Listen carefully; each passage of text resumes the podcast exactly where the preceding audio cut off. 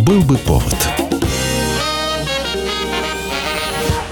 Здравствуйте, я Михаил Антонов, и эта программа «Был бы повод». 11 апреля на календаре и рассказ о событиях, которые происходили в этот день, но в разные годы, ждет вас в сегодняшней передаче.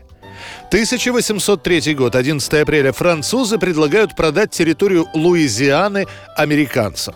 К началу 19 века восточная часть территории Луизианы оказалась под контролем англичан, западная отошла сперва к испанцам, потом к французам.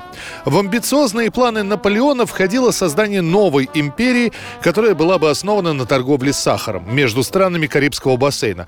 Луизиана служила своеобразным складом для всей сахарной продукции, но из-за неуспеха в захвате сахарных островов и из-за того, что просто не было денег на ведение войны в Европе, Наполеон решает продать эти территории. Действует Наполеон через своего министра иностранных дел Шарля Толерана. С американской стороны в качестве покупателя выступает лично президент США Томас Джефферсон.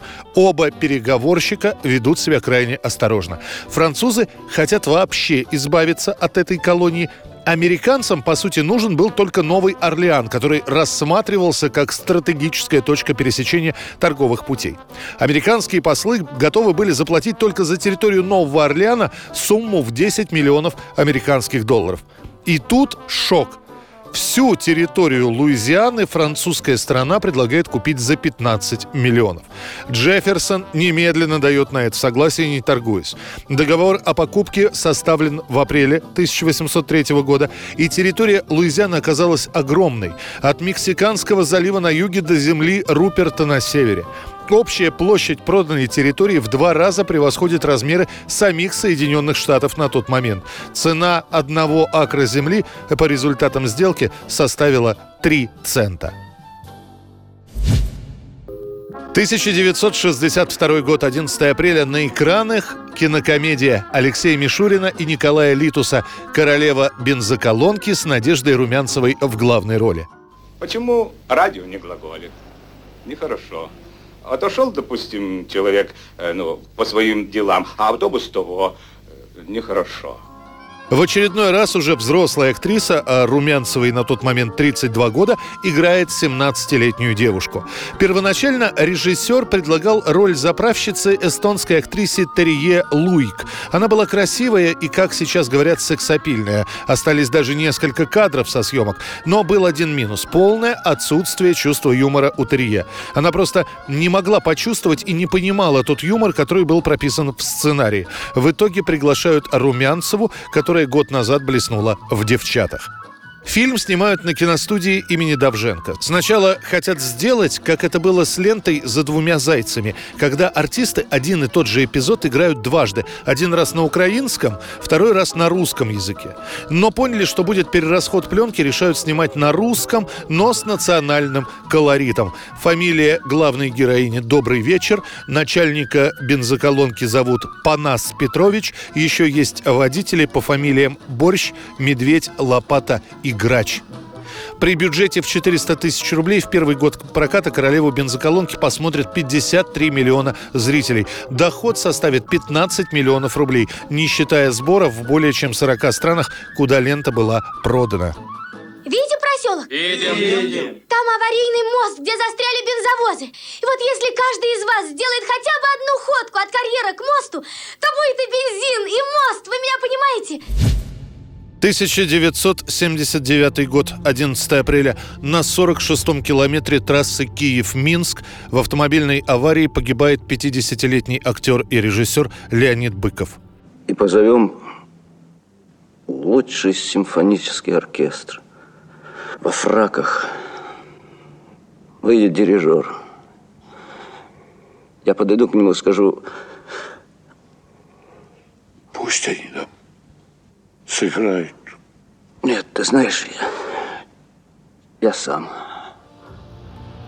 Быков едет на своей «Волге» с дачи, едет аккуратно, стараясь не нарушать правила. Впереди «Волги» двигается трактор, который Быков решает обогнать. Однако, уже сделав маневр, режиссер понимает, что ему навстречу лоб в лоб двигается грузовик ГАЗ-53.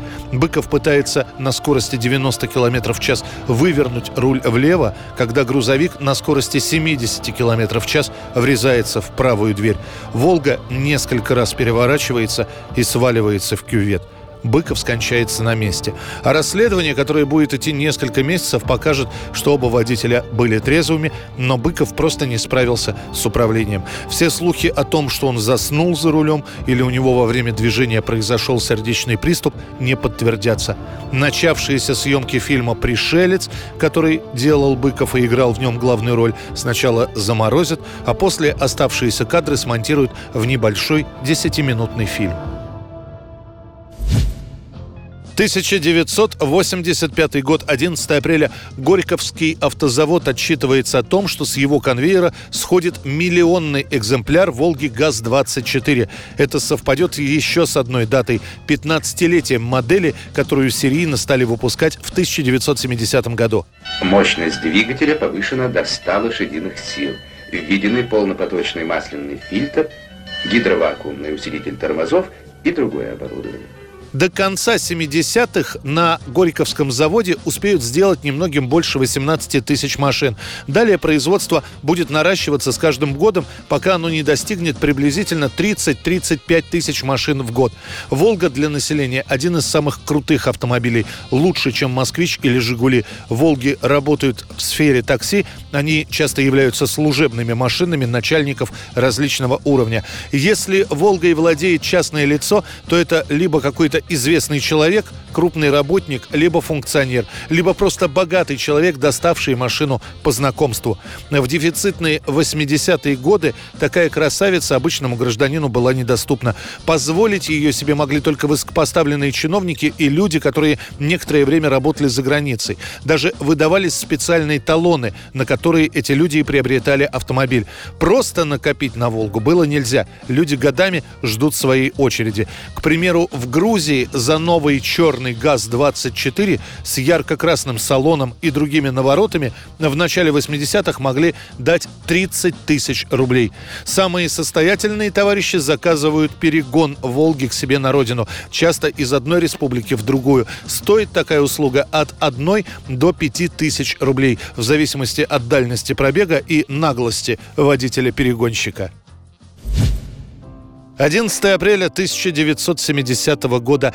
Песня группы Beatles «Let It Be» занимает на две недели первое место в американском хит-параде.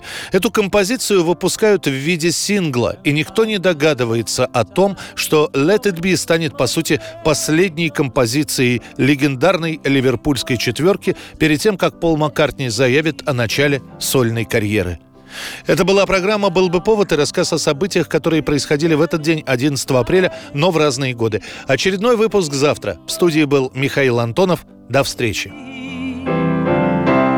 Let it be, let it be, let it be, let it be.